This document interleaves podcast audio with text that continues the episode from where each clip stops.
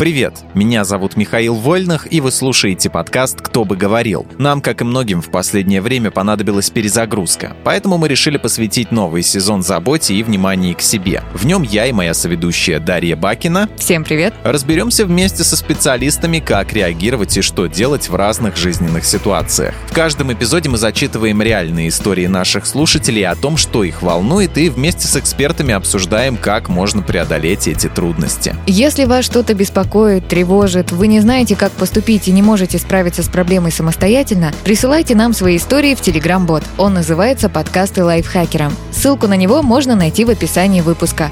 Мы обязательно все прочитаем, выберем темы, которые волнуют вас больше всего и постараемся детально в них разобраться в следующих выпусках.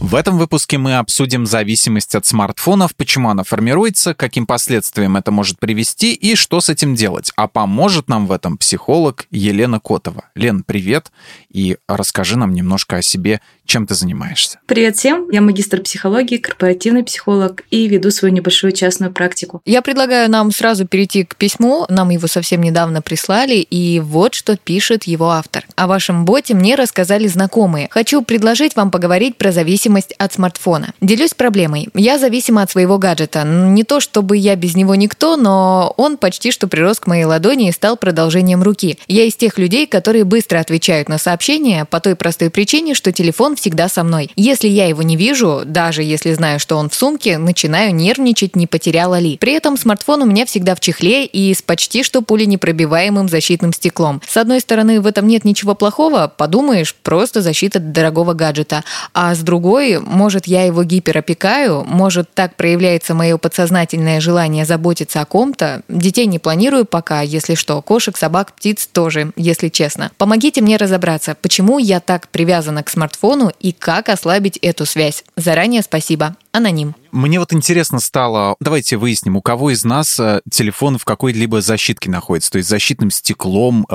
в чехле. Вот, Лен, у тебя как? А у меня и чехол, и стекло. Один момент был, когда я снимала стекло со своего телефона, и я тогда почувствовала себя таким успешным человеком, что я могу себе это позволить. Я могу снять стекло, если что-то случится, если он разобьется, не дай бог, то я его заменю.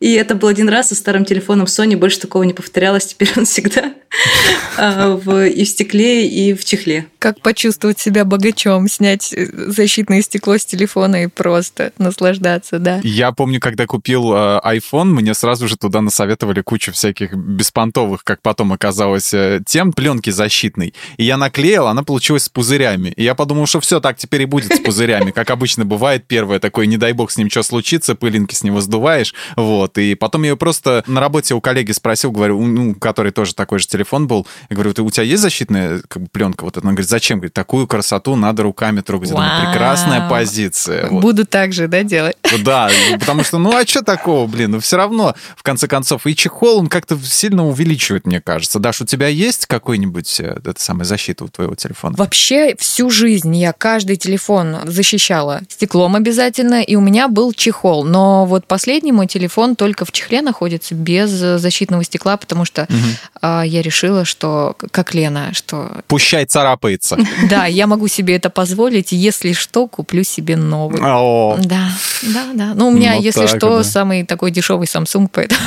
Можем Ну, меня посорить немножко не своими. Да, да, да, тремя да. стами рублями, действительно. Что нам это? Стекло. Возьмем другое. Когда, то есть, меняю какой-то чехол, потому что со временем они портятся, естественно, желтеют или еще что-то. На секунду достаешь, смотришь, какой же ты красивый, уберу тебя обратно в чехол.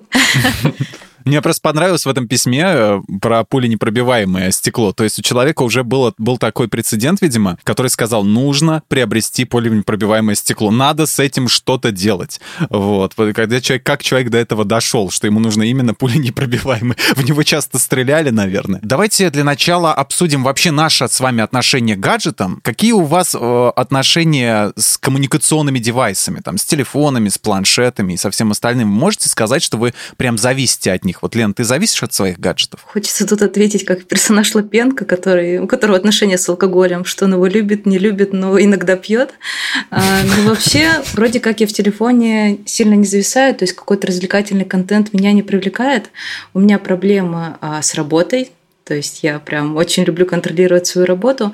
И, а, наверное, это какое-то удобство, потому что я не запоминаю какие-то адреса, телефоны или еще какие-то моменты, как дойти до какого-то там магазина или до какой-то там организации. Я привыкла, что все в телефоне, все можно загуглить, посмотреть в любой момент.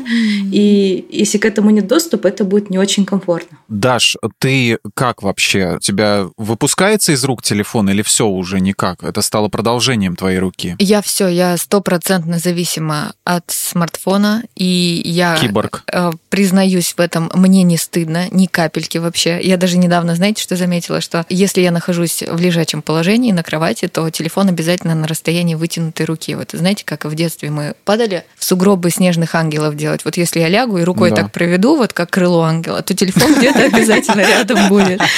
А если я сижу за столом, то телефон обязательно где-то на столе. Ну, то есть я всегда знаю сто процентов, где мой телефон. И мне кажется, это вот вот сто процентов говорит о том, что Даша пора куда-то в клинику и лечиться от этого.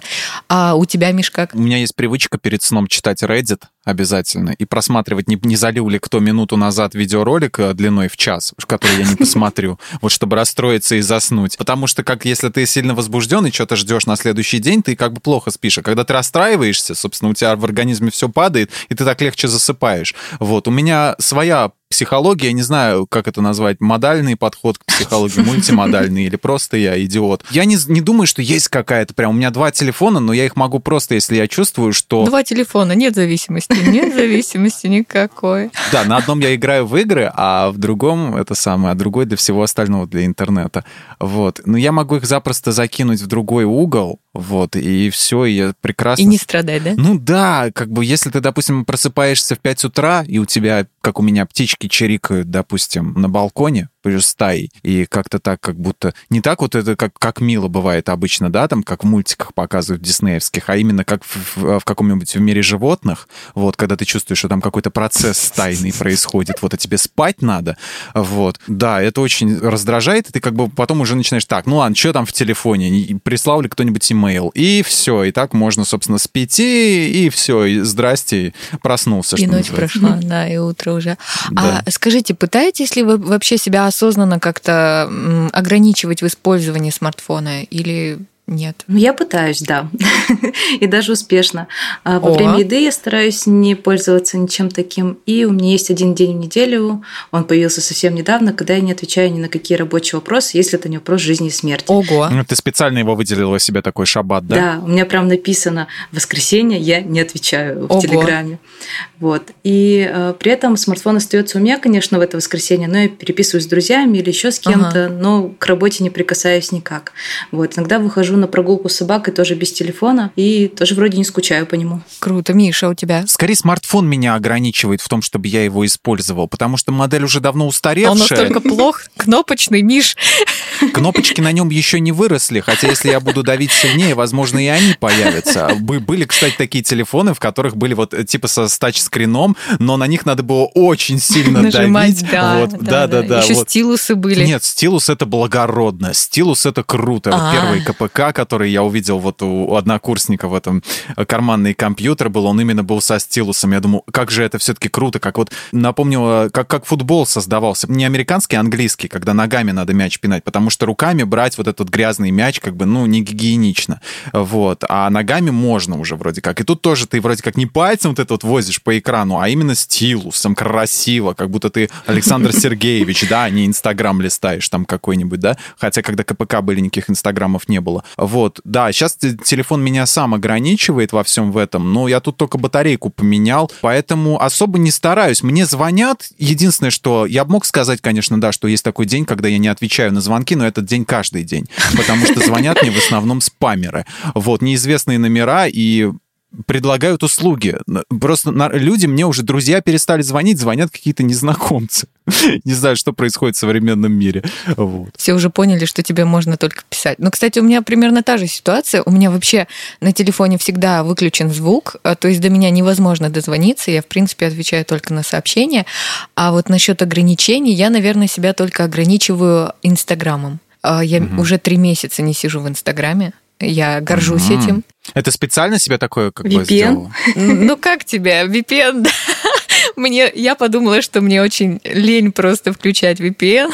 А, И Инстаграм Тебя меня ограничили. достал. Ну нет, просто я чувствую неприятные ощущения у меня возникают, когда я нахожусь в Инстаграме, потому что там все слишком luxury, а жизнь не такая luxury, как в Инстаграме на самом деле. О, это давнишняя, да, да, да, да, да, история. Да. С самого начала практически, как вот только придумали Инстаграм, вот это была фигня, то, что на самом деле я тоже на каких-то знакомых своих подписываюсь и думаю, а чего вы так красиво-то живете? Что-то по вам, вот я когда вас встречаю, что-то так и не скажешь, что вы чем-то там от меня отличаетесь. А вы все хотите, так и хотите каждым своим постом показать, что вы отличаетесь от меня. Да, да, я с тобой полностью согласна, и поэтому я, честно, кайфую эти три месяца. Но, если честно, а, я в Телеграм перешла, и там видосики теперь смотрю, поэтому А. тот же огурец, только в другой руке, как говорится.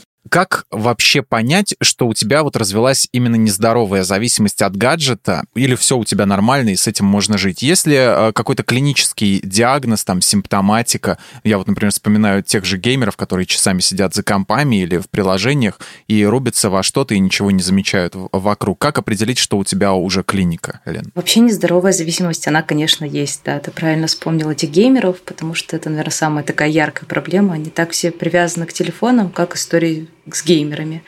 А кто-то Мгм. страдает сам, у кого-то страдают дети, у кого-то мужья, у кого-то жены. Это прям реально большая проблема. И вообще у человека на разных этапах своего существования были возможности вляпаться в какую-то зависимость. И гаджеты сейчас это довольно доступная история. Он всегда рядом практически, он не скажет нет. И такая еще ну, не очень резко негативная для общества. То есть алкоголизм можно сразу сказать, нет, плохо, пить нельзя, там наркоманом быть нельзя. А играть, ты что, играть нормально, это не страшно. Стоит начать переживать тогда, когда человек в этом всем начинает отказываться от реального какого-то общения. То есть он, в принципе, раньше общался с другими людьми, а потом перестал. А, Может, в принципе, не хотеть встречаться со своими близкими. Например, даже а, когда находится в кругу близких людей, он тыкается в телефон. Или же сильно нервничает, когда телефона нет в руке. А, Вот прям думать не может ни о чем, кроме этого. Вот лишь бы телефон был рядом, вынь да положь. Если его нет, это вот прям как воздух очень надо. Или когда человек иногда врал о времени, когда он пребывал в гаджете. То есть специально преуменьшал. То есть он просидел, допустим, всю ночь и такой, нет, я только сейчас сел, часик прошел. Вот. Когда, наверное, начинает страдать жизнь человека, как на физическом уровне, так на психологическом, и на социальном. На физическом тут, ну, понятно, что начинает болеть спина, потому что мы часто сидим в позе креветки, ухудшается зрение. Не из разряда, конечно, что вот пялишься в экран и посадишь зрение, а просто, ну, мне кажется, глаза устают от этого напряжения. Ну, естественно, да. Да, потому что мы смотрим все время в одно место, это одно место на одинаковом расстоянии, и мышцы глаза такие просто вообще в шоке, что происходит. Ну вот смотри, я, допустим, очень часто в последнее время играю в Fallout 3, а это игра, в которую я играю, в принципе, уже с, с универских годов, вот, и она мне очень нравится, вот в чем а, проблема. Я ее перепрохожу и перепрохожу, и не могу остановиться. А как определить, а совсем я конченый наркоман или нет? Потому что, в принципе, друзья давно уже привыкли э, к, к, моим, к моим одинаковым увлечениям, которые, ну, которые, в принципе, состоят из, из одного и того же, из одной такой цепочки. А, одни, одни и те же сериалы и все такое. А, как определить? То есть, ну, ну, вроде как магазин я хожу, вот, питаться Мгм. не забываю. А мне когда надо останавливаться? Когда появятся какие-то проблемы, когда ты начнешь замечать, вот все, что В мы игре? перечислили. Нет, в игре могут быть проблемы, это нормально. Из-за игры. То есть, когда ее стало, ну, правда, слишком много, а появились Когда какие-то... слишком много реальности, и не пошла бы она куда подальше. Вот, когда, возможно, кто-то из знакомых еще будет говорить, что-то ты что-то многовато сидишь, что-то пропадаешь, все то, что я выше перечислила. Когда появятся какие-то вот такие маркеры, я думаю, стоит пере- переживать. И еще, наверное, тогда, когда тебе самому перестанет это нравиться, типа я вот сижу за компьютером и сижу и сижу, я уже не хочу там сидеть, но, блин, что-то хочется посидеть все равно, тянет туда Ну да. почему-то. Я думаю, вот тогда это станет проблемой. Не, ну смотри, вот геймерскую зависимость все любят выделять как что-то такое особенное, потому что как еще со времен моей школы было, когда, допустим, у меня у одного был в классе компьютер, и все остальные мне то и дело говорили, что ты задрот и все такое, вот, ну, типа, слишком много времени посвящаешь компьютеру, так скажем, да, и потому что у них этого самого не было. А сейчас с гаджетами так тебе никто не скажет, потому что гаджеты есть у всех. И вроде mm-hmm. как, когда коллективная зависимость, и все зависят, все подключены к этой матрице, вот, э, кто-то не может отдельный выделить проблему. Как тогда, если все будут а, зависимы сейчас вот от всего вот этого, от смартфонов, кто тогда один вот возникнет, а, какой-нибудь э, супермозг, да, или суперразум, или какой-нибудь суперкомпьютер, как в той же матрице появится и скажет, «Э, люди, остановитесь, вы слишком вросли, так сказать, в свои устройства. Как быть? Это может и не произойти, то есть может появиться какой-то человек в жизни там новый, например, у девушки парень, парень, девушка, который придет и скажет, блин, это что-то вообще очень дофига. Угу. Но такого может не произойти, поэтому это ответственность на каждом человеке. Ну, то есть каждый должен сам остановиться и подумать над тем, как он живет. Потому что, ну, никто тут не позаботится, если больше некому. С детьми понятно, угу. у них есть родители, которые их видят за компьютером, например, и они подключаются чаще всего. Не всегда, конечно, они тоже бывают пропускают это мимо. Угу. А, но со взрослым человеком его жизнь, его ответственность. Слушайте, вы так э, разговариваете об этом всем. Э, у меня просто четкое было ощущение перед записью, что я приду и такая скажу, ну, вообще, я не считаю проблемой э, вот эти все смартфоны. А сейчас Лена несколько раз сказала, типа, если ты начинаешь говорить, что я только что села, на самом деле просидел всю ночь или что-то вроде такого, и мне начало становиться страшно, что а оказывается все-таки может быть да, может это действительно такая проблема, а я ее как-то преуменьшаю уменьшаю, и, возможно, я действительно неосознанно являюсь наркоманом телефонным, а э, это отрицаю. Но мы узнаем об этом в конце выпуска, наверное. Пока не влияет на твое качество жизни, так что, я думаю, можно расслабиться нам всем. Но вот смотрите, у меня была такая история, я до 2020 года вообще считала себя независимой от смартфона, и от этого кайфовала, но помню, как отменили пандемийную самоизоляцию, я осознала, что иду по улице, смотрю в смартфон и переписываюсь с друзьями и родителями. Хотя до этого у меня было такое такое правило, что на улице ни-ни. Вот как Лена рассказывала, что она с собакой выходит на улицу без телефона, и ей нормально. И у меня было что-то вроде того, что вот на улицу ты выходишь и вообще не притрагиваешься к телефону, а просто кайфуешь от прогулки. А вот во время самоизоляции настолько не хватало живого общения, что все ушло в чат, и все там переписывались. И как и у нашей слушательницы, которая прислала нам письмо, у меня начала появляться тревога, когда смартфон был вне зоны видимости. Но так ли это плохо? Стоит ли пугаться этого? А вообще, насколько я почитала недавно эту тему, в зависимости от гаджетов, а, у боязни остаться без телефона даже есть название номофобия, то есть когда человек переживает, что телефон от него где-то физически далеко, что он вдруг разрядится, потеряет сеть, не оплатил интернет, в общем, останется без какой-то связи с внешним миром. Угу. Вот, и когда проводили исследования, в нем принимал участие, по-моему, 2000 человек, выяснилось, что у половины есть, эта есть фобия. вот эта история, да, они тревожатся, когда телефона нет в доступе, то есть таких людей довольно много сейчас. С этой ситуацией, мне кажется, все ок, если мы переживаем насчет телефона, когда ждем какой-то важный звонок, звонок, угу. боимся что-то пропустить, ждем какое-то сообщение, нам кто-то должен позвонить, мы вот прям должны быть на связи. И, наверное, это станет проблемой, когда ничего такого нет, а нас все равно почему-то тянет к этому телефону. Я думаю, можно сделать такое мерило, типа нормально, ненормально. Интересно, кстати, знаете, я еще недавно что заметила, а я сидела, разговаривала с другом, ну вот мы прям сидели на диване, разговаривали, и я в какой-то момент а, включила телефон, разблокировала, и у меня есть главный экран, если свайпнуть влево, то Google даст рекомендации по новостям. И то есть там можно смотреть новости. Mm-hmm. Я обычно заголовки читаю. И я неосознанно во время разговора разблокировала телефон и начала листать ленту и продолжать разговаривать. Ну, то есть это было как-то фоном все сделано, и мне друг говорит, а ты зачем листаешь? А я говорю, а я не знаю. Мне аж плохо стало. Я думаю, а вот, вот что вот это значит, когда ты уже неосознанно просто врубаешь телефон, и вот, вот что? Это уже, наверное, какие-то звоночки, что что-то не так. Я думаю, это еще может быть часть привычки, потому что, ну, зашел одно приложение и потянулось. Это как если ярлычочек в телефоне куда-то переезжает от приложения, ты привык к него туда тыкать, если он mm-hmm. перенесся или ты удалил приложение, ты тыкаешь, а там ни черта нету. Типа, блин, я его удалил, оказывается. Вот, это может быть как звоночком, так и не звоночком. Ну, мы, правда, можем просто, не знаю, загрузиться, это будет какой-то привычкой, что вот ты зашла в одно приложение, mm-hmm. потом там после новостей я обычно смотрю, как дела у кого-то там э, в Телеграме или еще где-нибудь. Вот, поэтому это может быть и что-то не очень хорошее, и что-то, ну, нормальное, обычное. А, возможно, друг рассказывал что-то такое интересное, что, в общем-то, ты подумала, что да, и, господи, что там в новостях? Да нет, я, главное, поддерживала диалог, и вот это меня больше всего и смутило, что я разговариваю, но параллельно там фоном что-то делаю. Это очень странно. И, Лен, получается тогда, что, в принципе, мы сами выступаем вот этим мерилом, когда ты осознаешь, что уже перебор и надо что-то делать. Но если тебя это не смущает и устраивает, что ты там много времени проходишь, ну, больше, чем нужно, больше, чем два часа, но тебя это устраивает, то, в принципе, с этим можно ничего не делать, если тебе комфортно. Да, то есть можно прийти к специалисту, можно прийти к психиатру, он скажет, нет, у вас зависимость, вы типа mm-hmm. дофига играете. А какая разница будет человеку, если его это вообще не парит? И нету людей, которые там, а, которых бы это парило. А, поэтому да, я говорю о том, что нам самим нужно понимать, когда что-то идет не в то русло, потому что это не та история, когда кто-то другой это сделает за нас. То есть это не такая болезнь, когда человек опасен там для себя, опасен mm-hmm. для других, может сделать что-то с собой, когда его приведут и скажут, лечись, надо это исправлять, надо что-то делать, чтобы тебе стало лучше. Это такая, ну, тихая болезнь, даже не болезнь, не знаю, пусть будет болезнь, а, которая происходит не, не очень заметно. То есть человек просто сидит в интернете, это вот правда не алкоголизм, не наркомания, и со стороны это не выглядит как-то опасно. Есть какая-то инструкция, какие нужно шаги предпринять, чтобы побороть зависимость от гаджета? Может, там какую-то дорожную карту себе набросать, как бы это не звучало грозно? Так, во-первых, VPN, про который мы говорили, он уже помог многим людям. А, я очень много знаю таких людей, которым стало не очень удобно и не так классно переключаться между запрещенной в России организацией и там доставка из пятерочки. То есть это правда людей излечило очень многих.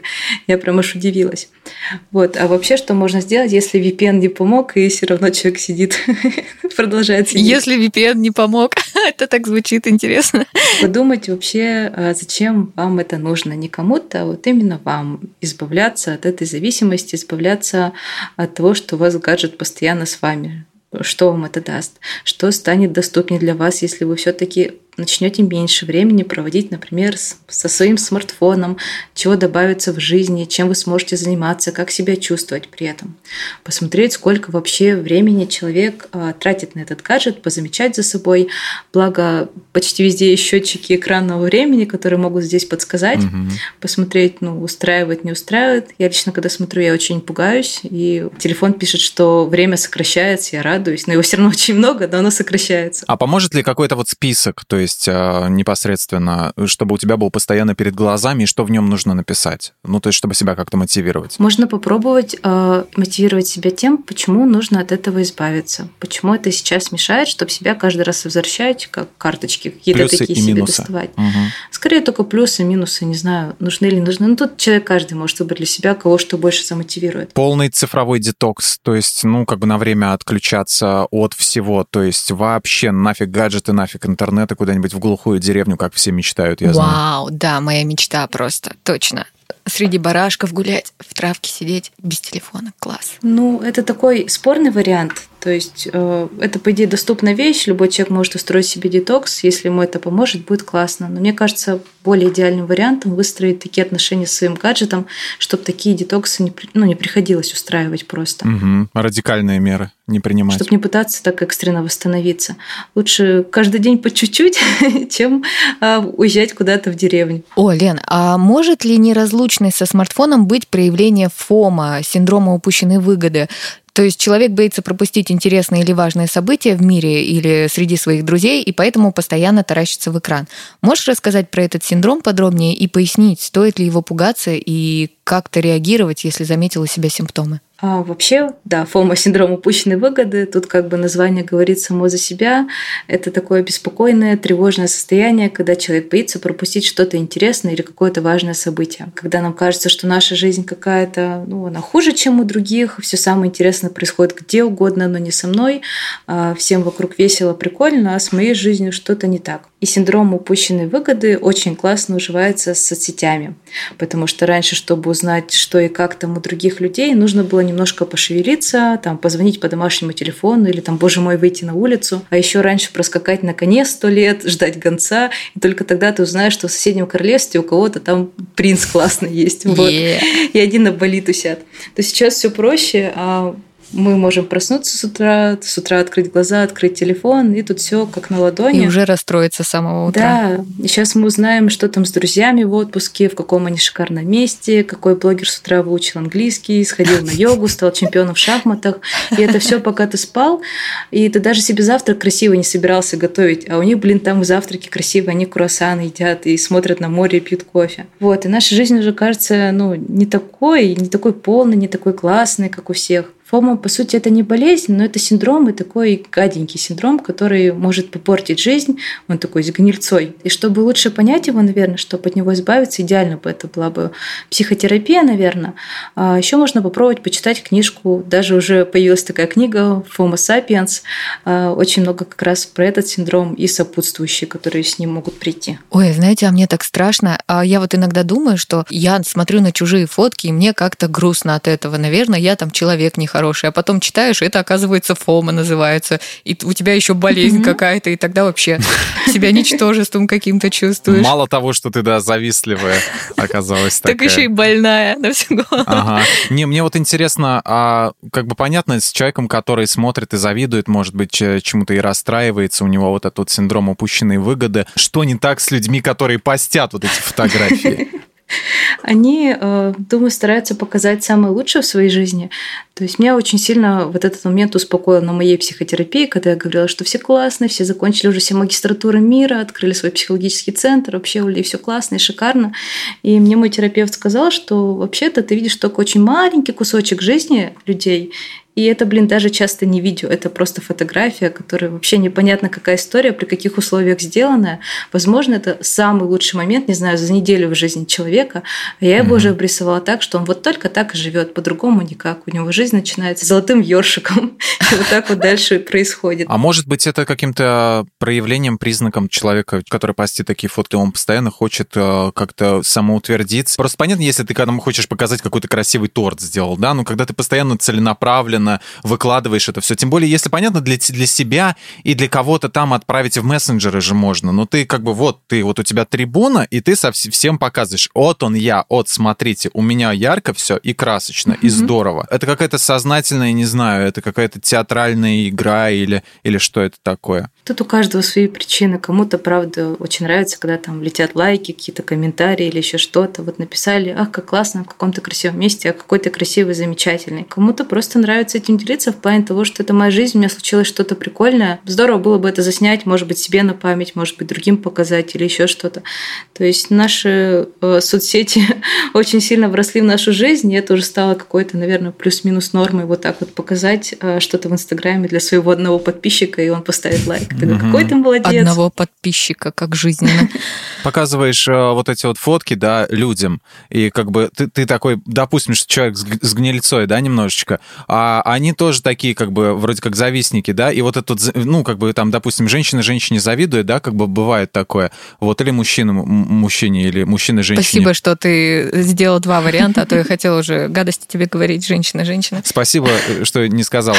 А так, тем не менее, э, вот они смотрят, и получается, что и те вроде как «на, выкуси, все у меня здорово», а те тоже сквозь зубы им отвечают «Ой, какая замечательная у тебя собачка!» И все друг друга ненавидят. А что это получается такое поле ненависти виртуальное, это да? какой-то театр, да, уже, в который все играют, подключаются в эту игру. Да, да. Если их все устраивает, то почему нет? Можно и поиграть.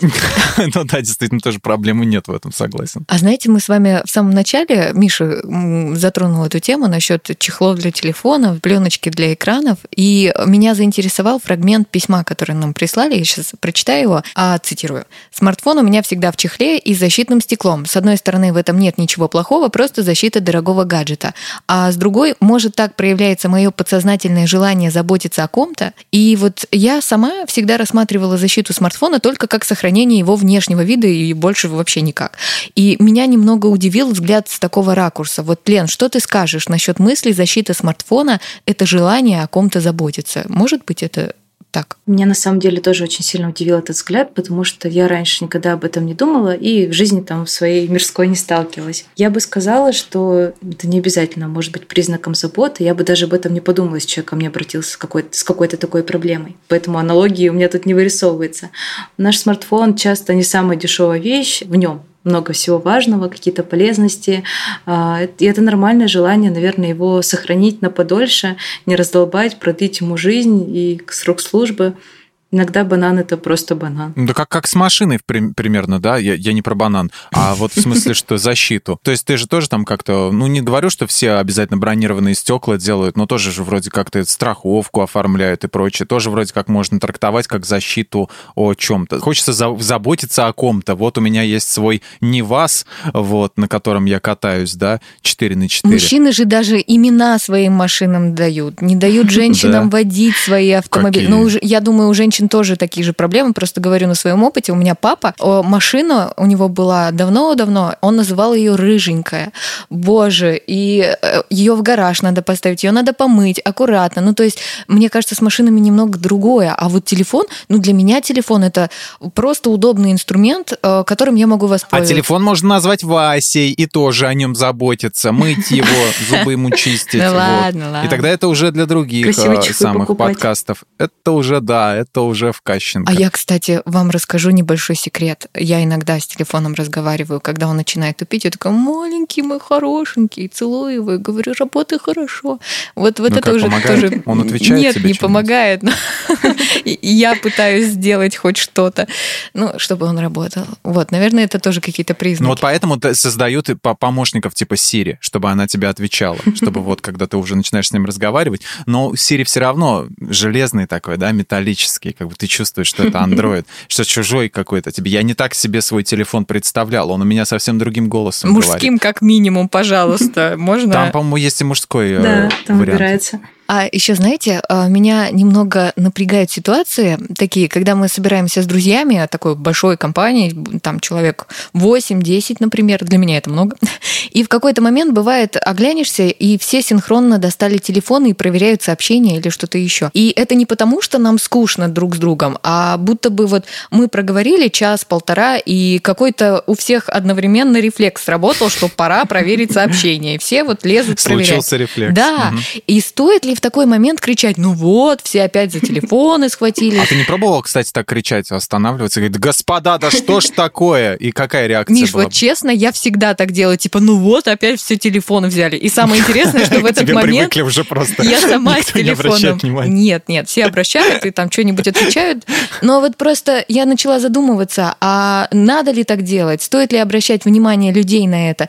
Или просто дать друзьям и себе время, ну вот им нужно проверить сообщение ну пусть проверят, потом все вернутся. Мне кажется, надо всех срочно брать Миша. и уводить в церковь. Вот, потому что с ними по-любому что-то не ну, так. По-моему, в них дьявол вселился. Я абсолютно серьезно. Ну, просто это уже часть нашей жизни, и как проверить сообщения, пришли, не пришли, наверное, это нормально даже во время встречи с друзьями. Случается всегда, случается такой тупняк, неловкая пауза, как в криминальном чтиве было, да, когда он сидел с Умой Турман. И она что-то там сказала, какой диалог был про неловкую паузу. Вот, потому что не, пауза неловкая, неловкая, паузы все равно возникают. Не может быть такого, на мой взгляд. Не знаю, я не психолог, я просто так как бы на бытовом уровне рассуждаю, что вот вы говорите, говорите, а потом все, вроде как энергия немножко спадает, и в этот момент все достают телефоны, но они же не сидят в нем до конца вечера, в конце концов. Угу, бывает такое. Бывает так, что, ну вот реально, всем кайфово вроде, ну просто вот одновременно достали, посмотрели. Это правда часть рефлекс, потому что, ну, как человек один зевнул, такой, а, мне тоже спать, оказывается, охота, а, я да, тоже кстати, зевнул. Да, да, да, да.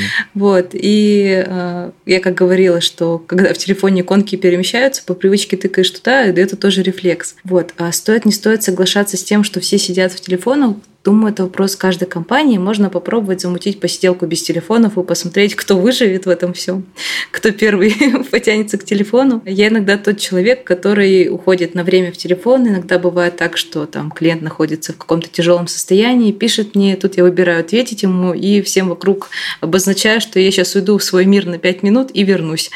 Вот, и это как бы заранее всех предупреждаю. А мне вот интересно, что вот как родителям и с детьми бороться. И я не про то, что как, Как бы это самое с про детьми, как их бить. Я не про средства, э, как они называются, противозачаточные. Я про то, что как быть будущему, вот мне, будущему отцу, который ждет сына, как мне быть э, с тем, что вот когда-то у него окажется телефон, и мне нужно будет что-то с этим телефоном, наверное, делать, а может быть и не делать. И я до сих пор не знаю, как вот это вот полезно ли устанавливать какой-то детский интернет на него, то есть с ограничениями, или вообще телефон не давать, или дать телефон полностью, пусть он узнает, как этот мир уродлив с самых вот ранних лет. Э, Что, что делать родителям, своим детям, чтобы они не стали зависимыми в лучшем случае от этого от всего? Я тут вспомнила сразу про родительский контроль, потому что у меня были клиенты-подростки и ну, такого Мгм. младшего возраста, которые, блин, мамка поставила мне родительский контроль, я ничего мило. делать не могу. Когда что-то предлагаю Ага. посмотреть или погуглить, я такая, нет, я ничего из этого делать не могу, я могу только звонить и все. Вот это их тогда очень сильно раздражает. А вообще я не очень сильна в воспитании детей, у меня своих нет, но мое мнение такое, что да, ребенка стоит ограничивать, но не запрещать полностью, потому что все-таки смартфоны, планшеты, компьютеры это неотъемлемая часть нашей жизни. И для нашего времени плохо, что ребенок иногда играет в игры, а не всегда там бьет крапиву палкой ходит. Вот, то есть играть нормально, играть можно. Но тут, наверное, вопрос во времени, проведенном за компьютером. Как выстроить отношения ребенка с гаджетом, наверное, много зависит от возраста ребенка. А, Там даже есть рекомендации педиатров, с какого возраста ребенка стоит приобщать к экрану. Там, по-моему, с двух лет, но это надо почитать, чтобы точно узнать.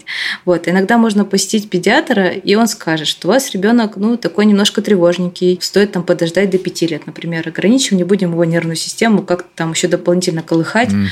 Вот, поэтому еще есть и такие даже рекомендации, которые на физиологическом уровне какие есть, вот такие есть. Вот, для младшего возраста, наверное, идеально вести какие-то правила по времени, подумать, для чего вообще нужен этот гаджет, и показывать своим примером, как надо. То есть, если папа и мама всегда будут в телефоне, будет сложно объяснить, что это не совсем ок, что э, сидеть в телефоне постоянно ненормально, потому что вы же сидите, блин, а что а не так-то? И предлагать ребенку какой-то досуг, потому что если получится так, что у него забрали планшет и не приложили ничего, то это тоже немного странно и непонятно, что вообще делать. Ты хочешь, чтобы я перестала сидеть в планшете, так, ну, надо же что-то мне предложить еще взамен этого, а не просто так сиди тихо и Мгм. смотри в стену. А с подростком, я думаю, сложнее отчасти, потому что они уже такие а, волевые личности довольно. Сам подростковый период а, не всегда прекрасен и легок для всех сторон, как для родителей, так и для ребенка. Поэтому разговоры это безусловно. То есть проговаривать с ребенком надо. Кто еще, если не взрослый, незначимый человек, для него объяснит, что ну, не классно сидеть постоянно в компьютере.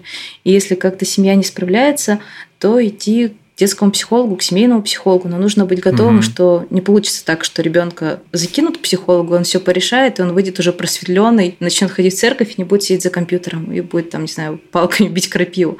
Нет, скорее всего, работать придется всем, всей семье и Мгм. что-то менять, какие-то свои привычки. Ну, то есть ребенок и гаджет это проблема, как я понял. Да, очень много исследований, и игровую зависимость связывают с химическими зависимостями сейчас, ну, Ого. по аналогии, да. Ничего себе, я об этом не слышал. У меня компьютер появился с пяти лет, тогда никаких таких проблем а, не было, собственно говоря, как, какой там год был, 94 или когда у меня первый компьютер появился.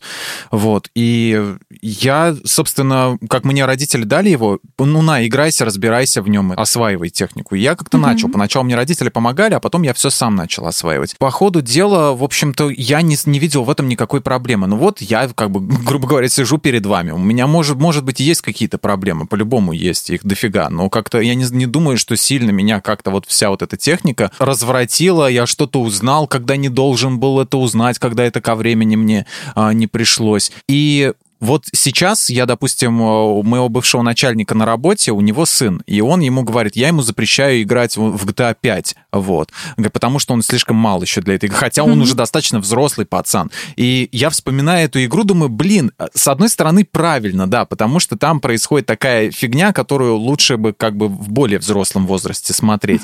С другой стороны, чем больше ты ограничиваешь, тем больше ребенка э, тянет ко всему этому. И если ему толком не объяснить здраво, почему ты это делаешь, а, он подумает, что это просто душный родитель и просто запрещает какие-то палки в колеса вставляет. Как, как здесь А быть? мне кажется, все дети так думают, что родители душные.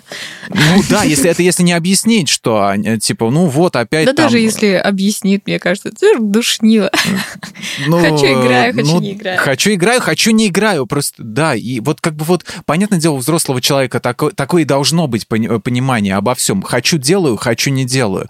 Но как-то вот попытаться какую-то основу заложить все-таки родителю надо, и как-то побыть немножко душнилой, к сожалению, надо, потому что ты вроде как ответственен за этого человека, пока у него мозг до конца не сложился. А как вот подготовить ребенка так, чтобы он не возненавидел тебя и понял, что это все делается правильно? Тут сложно будет подобрать, наверное, какие-то слова, которые сто процентов подойдут. Универсальные. Да, что ага. типа вот есть такой текст, ты его скажешь, и ребенок такой, а окей, закрыл ноутбук. Заклинание, да, да, да. Да, постараться быть участливым, постараться быть тем человеком, человеком, который делает вот это вот участие систематически, то есть не один раз сказал, там, сынок, подойди, я тебе расскажу, а, компьютеры плохо, это плохо, много не сиди, и закончили на этом. Ясно. Ты выигрываешь, сынок, как на той картинке, да. Вот, регулярно, то есть напоминать об этом, пояснять, хорошо рассказывать, почему там взрослый переживает по этому поводу. И своим примером, да, тоже показывать, потому что если папа режется в танчике, или мама, или мама режется в танчике, а, и ребенку говорят, нет, не режься в танчике, то будет диссонанс какой какой-то у него. Но вообще бывают дети, с которыми получается договариваться. Мне, ко мне приходил один мальчик, который ходил с кнопочным телефоном. Я его просила тогда что-то погуглить. Мы какие-то там страны смотрели, достопримечательности, он мне что-то рассказывал. Я говорю, погугли, посмотри, как там выглядит а, у нас Невьянская башня, есть, которая наклонилась. А он такой, я не могу, у меня такой телефон. А, я говорю, типа, тебе не хочется другой? Он такой, нет, у меня, типа, дома планшет, я там дома играю, дома там мое место в школе, там у меня вот такой вот, я, mm-hmm. типа, нормально себя в этом чувствую. Иначе я, правда, много сижу, это меня отвлекает. Ой, ничего себе, какой мальчик умный. Не просто сказал, что меня родители заставили, а это меня отвлекает. Класс. Ему просто внушили, его обработали. Это гипноз Зомбировали. Это не сам, да. Он говорит то, что ему сказали родители, то, что правильно. Он боится сказать не так. Вот, а есть те, кто прям страдает из этого. Он просто не страдал и такой, да, нормально, дома прихожу, занимаюсь там своими делами, у меня есть время, когда я могу посмотреть YouTube. И слезы сглатывает, да? Нет, у него там прям нормальный, хороший досуг. У него там есть каналы на YouTube, которые он смотрит, и всякие такие. Потом мне приносил, показывал записывал, типа записывал название и все такое. Как, с кнопочного телефона? Нет, на бумажке. На листочек, Миша, на Ссылки показывает, да, такие? Что-то не кликается. двоеточие, youtube.com. Название приносил, чтобы показать. Вот я думаю, что у него, в принципе, все было нормально. Но это правда большая проблема. Очень многие сталкиваются с тем, что тяжеловато выстроить нормальные отношения. Не, ну это здорово. Это редкий случай, когда родители вот так вот на самом деле настроили в хорошем смысле ребенка, что он как бы, ну я думаю, что он правда понял. Ой, а знаете, Лен, ты просто говорила про то, что а, если вы ребенку говорите, что в телефоне сидеть плохо, то своим примером вы должны показывать, что, ну тоже сами не сидите в телефоне. Мне папа mm-hmm. всегда говорил, когда я мелкая была, что курить плохо. Ага, у меня тоже. При этом курил всегда. И даже был раз, когда он говорил это, когда курил. Это так странно. Но самое интересное, что я не курю. У тебя тоже такое было, да? Да, у меня папа очень заядлый курильщик был. Он в детстве из дома убегал, его бабушка выгоняла за то, что он курил, ну, прям с очень маленького возраста, Ого. с какого-то пацанского. Вот. И был один момент, когда я была очень маленькая, сидела, что-то играла, ну, когда еще дети играют в игры на Паласе, на Паласе так раньше назывался ковер. Да мы, мы знаем, мы тоже старые. Вот, и бабушка, папа курит, стоит на балконе, на открытом бабушка сидит, и бабушка такая с ничего просто мне говорит, будешь курить, я тебе губы оторву. и я такая, я же вообще об этом не думала. Папа такой, да, да, и курит. Блин. Какой ужас. Ой, это смешно, конечно. А знаете еще, я недавно себя словила на мысли, я просто расскажу вам историю. Я сейчас сломала ногу, сижу дома, и я сейчас вообще ни за что себя не ругаю, в том числе за то, что я много времени провожу в телефоне. Просто в телефоне я сейчас 24 на 7, то есть мое все общение в телефоне, а видео в телефоне, какие-то фильмы в телефоне, вообще все у меня в телефоне. И мне реально первый раз в жизни не стыдно, что я а, вот, вот вот у меня такая зависимость. Это законно. Да, да. это да. как вынужденная зависимость. Я такая, ну, можно. Не пора ли вообще себя подчинить и не думать, что что-то неправильно? если тебе просто по кайфу, если ты просто, если тебе это удобно, то почему ты должен обращать внимание на то, что тебе там пытаются говорить со стороны, когда это просто не сходится с их какими-то стереотипами? Ну, подожди, а мы тут час говорили, Миша, о чем? Я подвожу итог. Я вас всех сейчас исцелю, понимаешь? Ну, это смотря о чем. То есть, если человек скажет, что типа, блин, у тебя такая стрёмная кепка, и типа, блин, какая разница, какая у меня кепка, типа, хочу и ношу, типа, это моя кепка. Вот тогда... Блин, жиза, да, блин, была жиза с кепкой, точно. Вот, а если доктор говорит, извините, если вы продолжите вот так вот делать, у вас будет, не знаю, язва желудка, и ты говоришь, Йоу, доктор! Что ты такое говоришь? Типа нормальный у меня желудок. Здесь стоит, наверное, задуматься. То есть, если, ну, большинство все-таки ситуаций относятся к первой, когда люди выражают свое мнение там, где не очень их просили, и как-то через свою призму своего восприятия нам что-то доносят, это да, тут проще забить, потому что, ну, всем, правда, не угодишь. Одному человеку не понравится одно, другому не понравится третье, четвертому еще что-то, и прям идеально вряд ли когда-то будет этот человек, которому кучу комментариев надавали. Просто я почему про это заговорила, про то, что я вот дома сижу, и у меня, в принципе, выхода нет, я постоянно в телефоне. Девушка нам писала, что она постоянно на связи и постоянно отвечает на сообщения. Я думаю, это же еще и от работы зависит, даже взять нас с вами. А, мы постоянно на связи, мы постоянно должны там отвечать на какие-то сообщения. Ну, то есть, объясню, у лайфхакера очень много сотрудников, которые работают э, не ну, не в одной точке, все разбросаны, а, и а, мы общаемся. Миш, не для тебя объясню, а для наших слушателей. Можешь не ехидничать, ага. противный ты какой, а? И, ну, мы общаемся так. У нас такой вид связи, и мы постоянно должны быть на так. связи. Но просто у нас нет выбора. Это наша работа, это часть нашей работы, и, наверное, не нужно этого... Не мы такие, жизнь такая. Ну, что-то вроде того. Ну, что не надо себя ругать, если это часть твоей работы. Если ты какое-то свое личное время, которое ты, например, мог бы на прогулки, пойти на музей, на театры потратить, но вместо этого ты сидишь в телефоне, наверное, тогда нужно задумываться. А если это вот часть твоей работы или вот как у меня, ну просто вот так вот сложились обстоятельства, mm-hmm. ну, наверное, стоит расслабиться и наслаждаться. Часто это бывает еще не часть работы, то есть есть действительно те должности, где человек должен быть, например, на связи, а есть те должности, на которых не должен, но человек сам такой типа, «А я все равно буду отвечать всегда вам в любое время дня и ночи. Вот. А вот здесь может быть проблема, потому что у него нет этих обязанностей, он бы, наверное, хотел погулять или сходить куда-то в музей, но прилетело сообщение, он сейчас будет там отвечать и отвлекаться. Если человека ничего не беспокоит, то окей, но бывают люди от этого мучатся, то есть вот мне надо ответить, я не могу не ответить, и все равно отвечает, и не может как-то выстроить какие-то свои границы, хотя он может это сделать. То есть объективно ему на работе ну, не требуется такая нужда, что если кто-то написал ночью, просто потому что засиделся, или такой, ну, напишу я ночью, чтобы не забыть. А это не значит, что отвечать тоже нужно а, молниеносно как-то, забить сразу на все, что происходит вокруг, если, правда, того не требует обстоятельства. Ой, на всякий случай хочу пояснить, а то вдруг кто-то подумает, что э, нам, сотрудникам лайфхакера, все пишут круглые сутки сообщения, мы должны ночью в 2 часа встать. Да, ну в рабочее время с 9 до 6, все нормально. Просто, ну, я имела в виду, что если это часть работы, то просто расслабьтесь и не заморачивайтесь. Давайте подведем итог. То есть стоит ли бороться с зависимостью от гаджетов и как? Как? Списки? Что? Что делать? Думаю, стоит, если человек сам в этом заинтересован, как мы уже сказали. Обычно таки зависимость все-таки влияет на качество жизни и не в лучшую сторону. То есть человек не становится супер здоровый, классный, общительный и богатый, и обычно что-то нехорошее происходит. И ну, чаще получается, что с этим нужно что-то делать. А что делать? Подумать, почему вы так сильно упали в этот гаджет, что вы там получаете. Можно ли получить это вообще в другом месте, тоже общение или какое-то признание, а нужно ли вам, может быть, вообще это признание, может, это признание и не нужно подумать, почему важно это сделать, почему важно разобраться со своей зависимостью, с пристрастием к телефону. И постараться выработать новые правила ваших совместных отношений с гаджетом, чтобы все были счастливы при этом. Подумать, когда, как и для чего вы используете гаджет, А, то есть для чего он вообще нужен? Это работа, это вот общение, это еще что-то такое.